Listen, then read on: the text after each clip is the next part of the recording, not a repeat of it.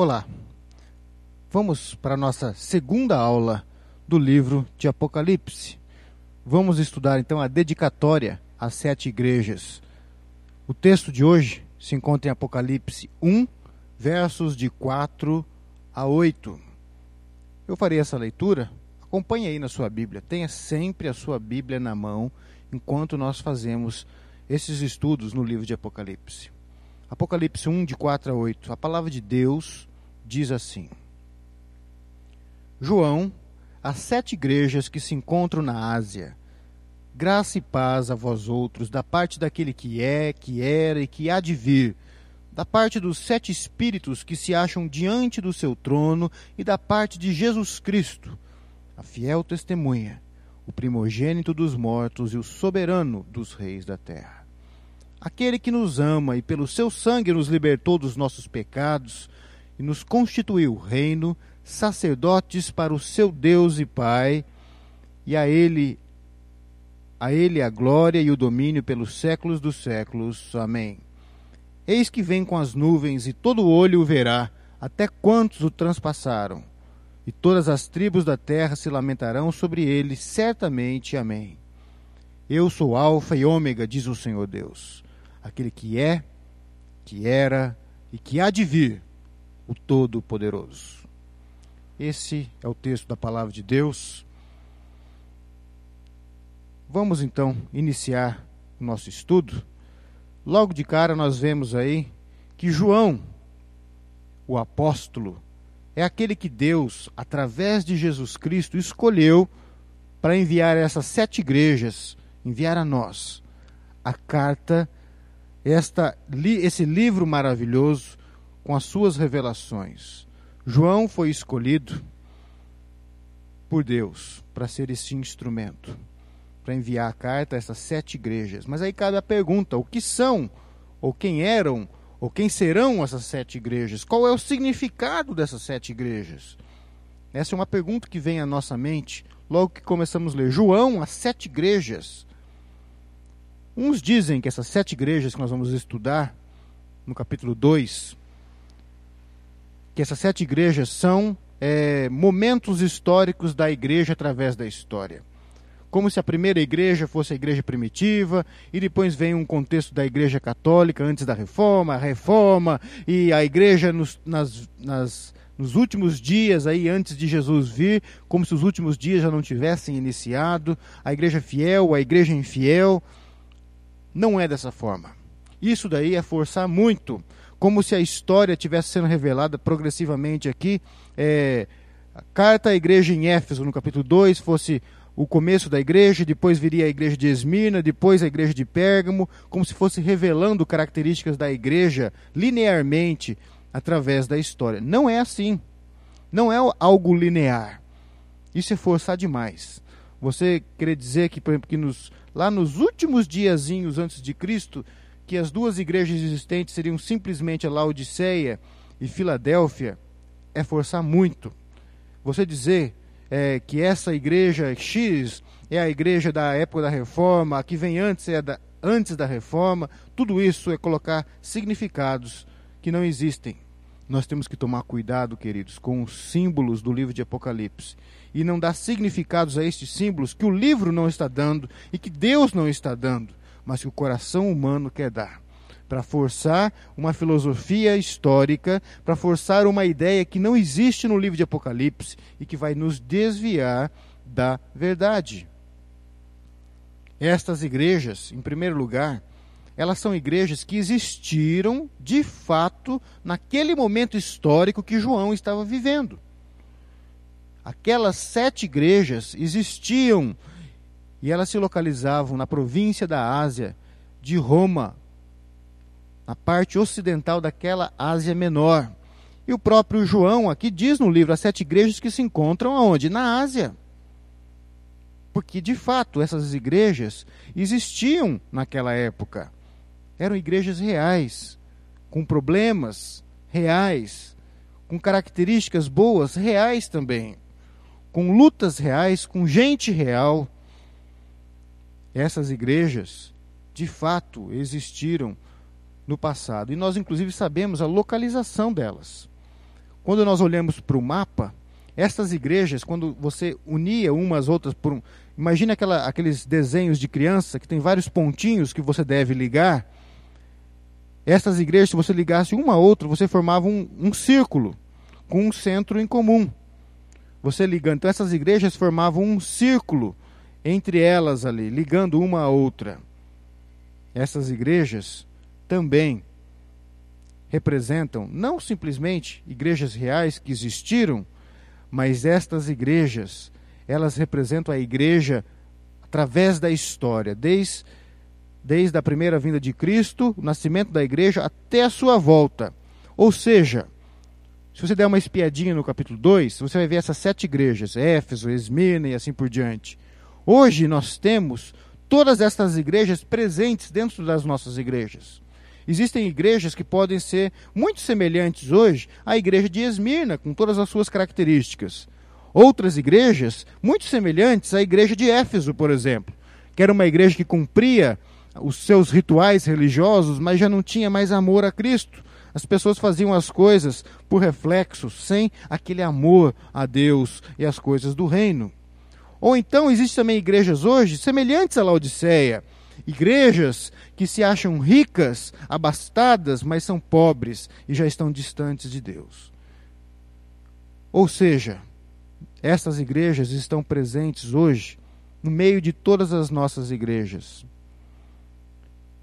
Igrejas grandes podem conter dentro de si pequenas igrejas, ou seja, essas sete igrejas podem estar dentro de uma igreja grande. Deve, pode existir um povo ali dentro que já não ama mais a Deus. Pode existir um povo lá dentro que, que se acha muito rico espiritualmente, mas Deus olha do céu e fala assim: vocês não estão com nada, vocês são Laodiceia.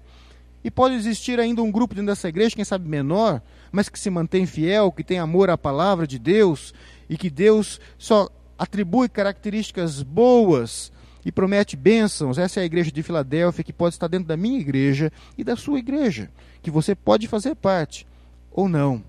Então, estas igrejas, as quais João manda o livro de Apocalipse, manda estas cartas, são igrejas que existiram no passado, mas também são igrejas que representam a igreja através da história, até a volta de Cristo.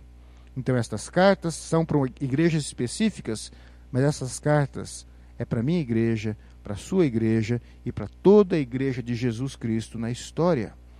As exortações e elogios que Jesus dão servem para aquelas igrejas, lá no, no nascimento da igreja de Jesus, mas serve para mim e para você. O autor aqui, ele diz: graça e paz a vós outros. Graça Graça, essa palavra é poderosa.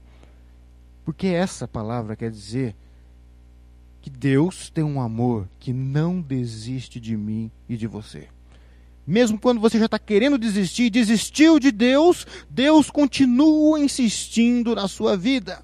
E é isso que o apóstolo João está falando aqui. Ele está falando assim: graça a vocês. Graça, Deus quer derramar graça. Ele está desejando que Deus derrame graça sobre aquele povo. Olha, que saibam que Deus não desiste de vocês. Que Deus derrame dessa graça, desse amor que insiste, desse amor que nunca desiste, desse amor que está sempre batendo na porta e quer nos salvar. Salvar de uma forma que nós não merecemos, mas porque Ele nos ama. Nós não merecemos ser chamados servos de Deus, muito menos sermos feitos filhos e filhas de Deus. Mas Deus olha para mim e para você e fala: Eu quero você como servo. Eu quero você como serva. Eu quero você mais do que isso. Eu quero te fazer filho e filha, porque eu te amo muito. E através de Jesus eu te faço meu filho e a minha filha. E é por isso que João aqui começa dizendo graça. Mas ele continua, fala assim: graça e paz a paz é a consequência natural da, na vida daqueles que provaram da graça de Deus em Jesus Cristo, graça que somente através de Jesus Cristo nos alcança. Essa paz que o mundo não entende, essa paz que nós podemos viver em tribulação, em lutas, mas essa paz que Deus infunde em nossos corações, em nossas vidas, e nós passamos, mesmo que com muitas lutas, provar de uma paz é, muito além da nossa compreensão. Paz que só Deus dá. Paz que vem da graça, do amor de Deus. Essa graça e essa paz que João aqui é, deseja e pede à Igreja de Jesus Cristo, pede a Deus, são dispensadas através do Pai, do Filho e do Espírito Santo. Através do Deus que é um, mas se revela e existe em três pessoas: Pai, Filho e Espírito Santo. O Pai, o Filho e o Espírito Santo. Esse Deus, que é um, mas são três pessoas, é Ele que quer derramar da sua graça sobre a minha vida e a sua e nos dar a paz que vem do Deus triuno. Veja aí no texto, ele fala: graça e paz a vós outros, da parte daquele que é, que era e há de vir. Isso está se referindo ao Pai. Porque se você continuar esse versículo, fala assim: que se acha diante do seu trono. O Pai, ali no Antigo Testamento, é ele simbolizado ali, sentado naquele trono dos santos dos santos. É o Pai ali sentado no trono. E é o Pai que agora, o Deus Pai que olha para você e para mim e quer derramar da graça, esse amor que insiste e não desiste, esse amor que nos salva, não porque nós merecemos, não porque somos bons, mas porque Ele nos ama, Ele nos salva. É o Pai que quer nos envolver com a sua graça e com a sua paz. Mas o texto continua, e o texto fala né, do Pai, mas fala assim: da parte dos sete espíritos que se acham diante do trono, do trono desse Pai. Sete espíritos, não é que Deus tem sete espíritos. Não pense nesse número como se Deus tivesse sete, um, dois, três, quatro, cinco, seis, sete espíritos. Sete no livro de Apocalipse e em muitos outros lugares da Bíblia está ligado com a plenitude, com uma obra perfeita, com algo que é completo. Então o que ele está dizendo, olha, essa graça e essa paz, o Pai quer e vai derramar sobre a minha e a sua vida. Mas o Espírito Santo, que é esses sete espíritos, a plenitude do Espírito Santo, tudo aquilo que o Espírito é, ele vai derramar graça e paz sobre a sua vida. O Espírito Santo quer, porque Ele é Deus de eternidade em eternidade, Ele é um com o Pai. Ele quer derramar graça e paz sobre a sua vida e a minha vida. Mas ele continua. É o Pai, é o Espírito, e fala assim: e da parte de Jesus Cristo. Jesus Cristo também quer derramar graça e paz sobre a minha vida e a sua vida. O texto diz que ele é fiel testemunha. Fiel testemunha. É ele que fala de uma forma fiel das coisas de Deus. É ele que revela de uma forma fiel as coisas de Deus, porque ele é o próprio Deus. Jesus não foi promovido a Deus porque ele viveu certinho. Jesus não se tornou Deus porque ele foi um cara legal. Jesus já era Deus como o Filho ele era um com o Pai e com o Espírito de eternidade e eternidade. Ninguém vira Deus, meu querido. Ninguém se torna Deus. Deus é Deus porque ele assim o é, de eternidade em eternidade. E Jesus, como filho, ele é Deus e sempre foi Deus. E por isso ele pode ser uma testemunha fiel das coisas de Deus. Porque ele é o próprio Deus falando das coisas divinas e eternas na nossa linguagem. Porque ele vem como homem. E agora, além de ele existir como Deus, também, junto ao Pai, junto ao Espírito, ele agora também existe como homem, como ser humano, e ele pode falar a nossa língua. Então ele é uma testemunha fiel, porque ele é o próprio Deus. E ele é uma testemunha fiel, porque ele também é homem. E fala de uma forma que eu e você possamos compreender. Jesus também aqui é apresentado como primogênito dos mortos. Primogênito dos mortos o primeiro que ressuscitou. E isso tem uma, é uma palavra muito importante para a igreja. O primogênito quer dizer que outros virão. Assim como ele ressuscitou, outros vão ressuscitar. E se você crê em Jesus, a morte já é um inimigo derrotado.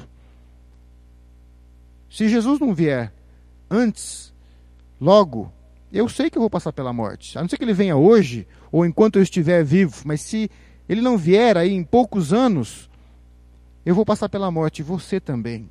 Mas eu não preciso mais temer a morte, porque eu creio naquele que é o primogênito dos mortos, que venceu a morte, que morreu como eu, eu e tantos outros. É, eu vou morrer e tantos outros da história já morreram, mas os que creem sabem que assim como ele venceu, nós também vamos vencer a morte, porque ele é o primeiro de muitos.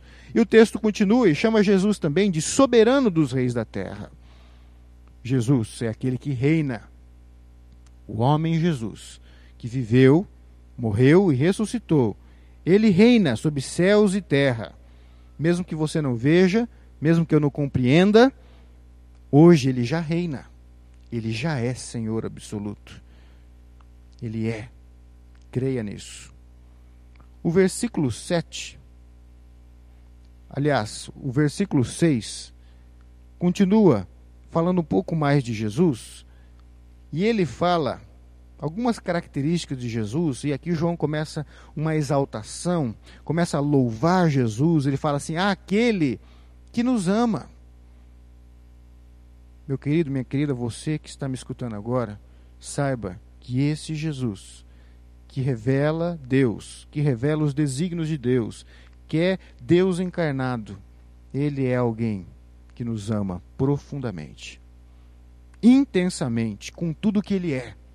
Ele te ama. Mesmo que você não creia nisso, saiba que isso é a verdade.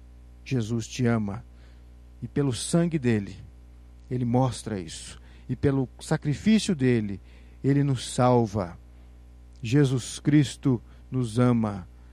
Você precisa ter essa certeza no seu coração. Pela consagração dele e a sua entrega ao Pai, lá na cruz, e durante toda a sua vida, lá na cruz agora ele se entrega de forma perfeita ao Pai, e lá nós somos salvos do diabo, da morte e do pecado. Lá nós fomos libertos por esse que tanto nos ama. E o texto continua, fala que ele nos fez reis, reino. Nós reinamos com ele e vamos reinar com ele de eternidade a eternidade. Você pode perguntar, pastor, eu não reino nada não. Se você crê nele, você vai ver como você reina. Se chegar um endemoniado perto de você e você crê nesse Jesus, está em comunhão, cheio do Espírito Santo, você pode falar assim: sai em nome de Jesus.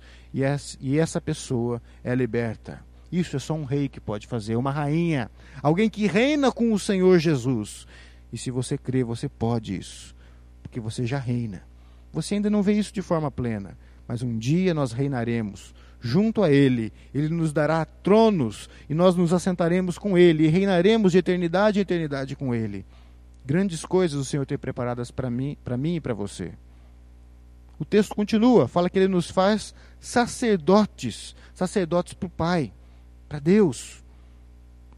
Nós somos feitos intercessores uns pelos outros e por aqueles que ainda não se converteram e não podem orar e não buscam a Deus.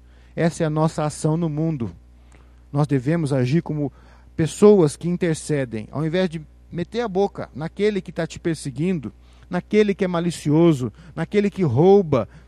Nós devemos cair de joelhos como sacerdotes, como intercessores e clamar como mediadores entre essa pessoa e Deus e clamar: Senhor, tem misericórdia e salva.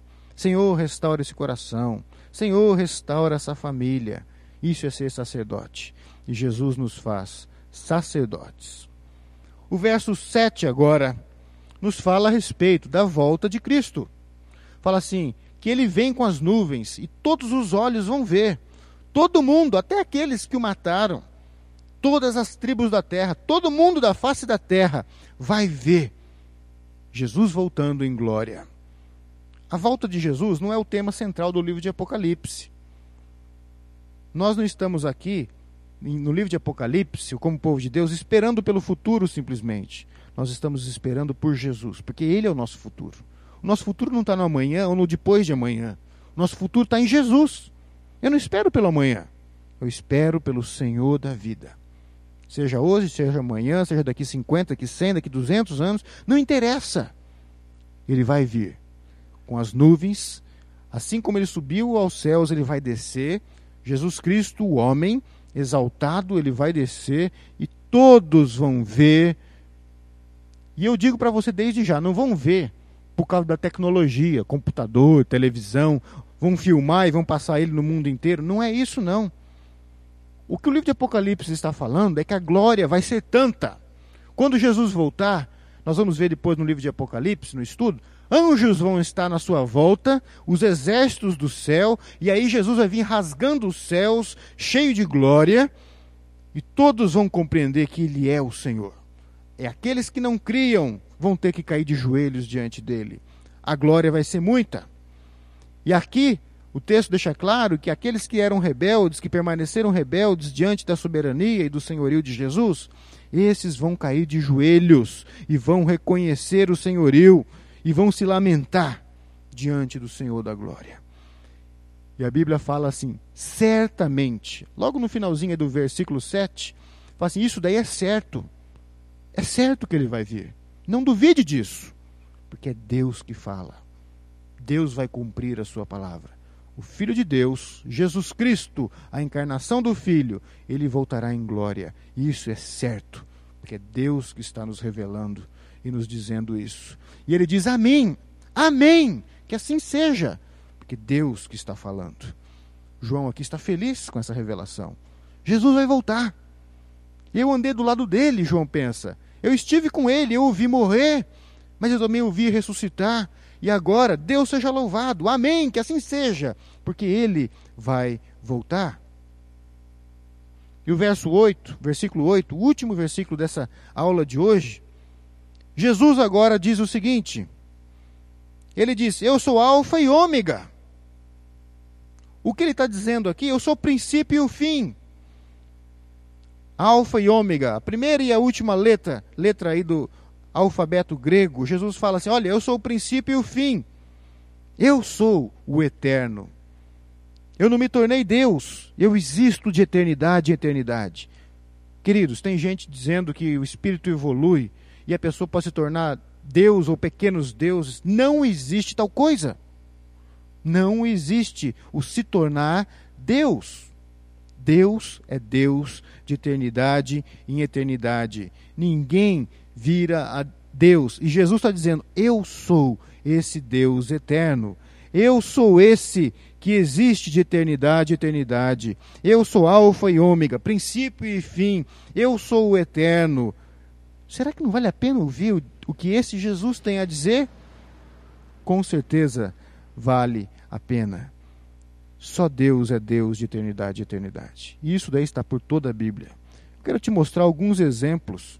Por, no livro de Isaías, por exemplo, o profeta Isaías, lá no Antigo Testamento, abra sua Bíblia se você está com ela aí, e eu espero que você esteja, porque nós estamos estudando a palavra de Deus. Isaías 44, por exemplo, o versículo 6 do capítulo 44 de Isaías diz assim: Assim diz o Senhor, Rei de Israel, seu redentor, o Senhor dos exércitos. Escute agora o que a palavra de Deus diz: Eu sou o primeiro e eu sou o último, e além de mim não há Deus. Esse não há Deus, ele está dizendo não há Deus antes, e não há e nem nunca haverá Deus depois. Eu sou primeiro, eu sou o último, eu sou Deus. Eu sou aquele que criou o tempo, porque eu sou atemporal. Mas vocês têm princípio de dias, então vocês estão debaixo do, do tempo. Os anjos foram criados, eles têm princípio de dias, portanto eles estão debaixo do tempo. Mas eu sou Deus.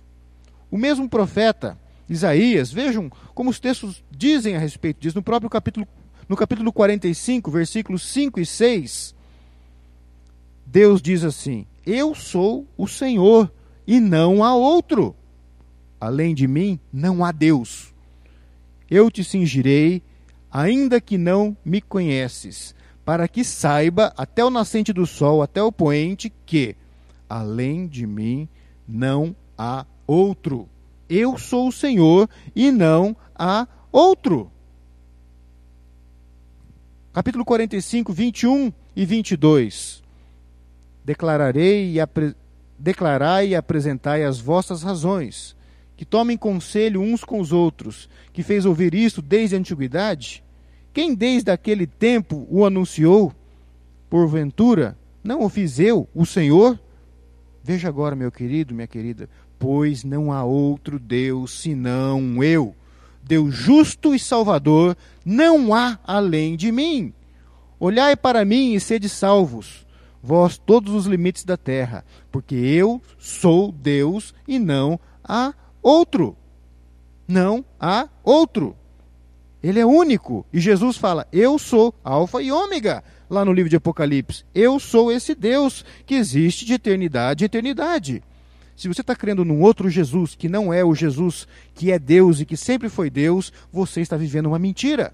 Mentira do diabo. E quem sabe você está crendo num Jesus que não é o Jesus da Bíblia. Jesus não é um espírito evoluído. Jesus não se tornou Deus. Jesus é e sempre foi Deus. Capítulo 46 do livro de Isaías, verso 9, fala assim: Lembrai-vos das coisas passadas da antiguidade que eu sou Deus e não há outro. Eu sou Deus e não há outro semelhante a mim. E para encerrar, só para você ver, só em Isaías, hein, gente? Alguns capítulos. Isaías 48, 12. Fala assim: Dá-me ouvidos, ó Jacó, e tu, ó Israel, a quem chamei. Eu sou o mesmo. Eu sou o primeiro e também o último. Não confunda Jesus com falsos Jesus. O Jesus verdadeiro é Alfa e Ômega, o primeiro e o último, o Deus verdadeiro. E ele diz ainda, nesse texto que nós estamos estudando de Apocalipse, ele fala assim: sou Alfa e Ômega, diz o Senhor Deus, aquele que é, que era e há de vir. Que é, que era e há de vir. Só Deus é o que era e é o que será eternamente. Todos nós, como eu já disse antes, temos um princípio. Mesmo que você fale, não, os anjos são mais poderosos, os anjos vivem numa outra realidade que é espiritual. Os anjos foram criados por Deus, eles têm começo de dias. Logo, eles não são eternos no seu passado. Logo, eles não são Deus nem nunca serão. O ser humano é criado. Não acredite na mentira que é propagada muitas vezes na televisão e em alguns locais religiosos, né, a evolução dos espíritos e reencarnação, essas coisas. se você crê nisso, eu estou te falando em amor. Não tome isso a mal. Mas nós somos pessoas criadas ali no ventre materno das nossas mães pela obra de Deus. Eu sou biólogo, se você não sabe. Eu sei toda a biologia. Eu estudei embriologia, eu sei como uma criança é formada, eu sou geneticista de formação. Mas eu sei que por trás de tudo isso é Deus agindo através da biologia, da química, da física, da matemática e de todas estas coisas. Mas ali no ventre da minha mãe, Deus me formou. E Ele me deu não só um corpo biológico, mas Ele me deu uma alma. Ali eu fui formado. Jesus não. Jesus é o que é, era e há de vir. Ele é Deus. Ele é, está acima de mim e de você. Ele não evoluiu para se tornar Deus. Ele sempre foi e sempre será. Mas se tornou um de nós por nos amar. Deus está acima do tempo. Eu e você estamos eternamente presos ao tempo porque nós fomos criados. Nós temos princípio de dias. Deus não. Ele fala, Jesus fala que ele é o, aquele que há de vir. E isso é bom demais. Bom para mim, bom para você que crê porque eu sei que este Rei dos Reis, esse que é Alfa e Ômega, esse que é Deus, que encarnou e se tornou um de nós por amor, ele vai voltar em glória. E ele diz: Eu sou o Todo-Poderoso. Jesus é o Deus forte. Ele é a vitória, a nossa vitória, e é por isso que nós podemos descansar nele. Se você perceber algo interessante, o versículo 8 e o versículo 4 são muito semelhantes. E Jesus se descreve de uma forma muito semelhante ao Pai. Porque, na verdade, Deus é um: é Pai, é Filho e é Espírito Santo. E o próprio Jesus diz no livro de João, não aqui em Apocalipse, mas lá no Evangelho de João, ele diz assim: Eu e o Pai somos um. Deus é um, querido. E Jesus é um com o Pai e com Espírito, ele é o Deus forte. Alguns desafios para mim e para você nesse estudo nosso, nessa aula 2. Em primeiro lugar, um grande desafio: deixe a verdade revelada na Bíblia ser a palavra de Deus na sua vida e te mostrar a verdade. Deixe, se aquilo que você acha que é verdade for é, ir contra a palavra de Deus, deixe a palavra de Deus falar e mudar o seu conceito da verdade. Senão, Jesus não é o Senhor da sua vida.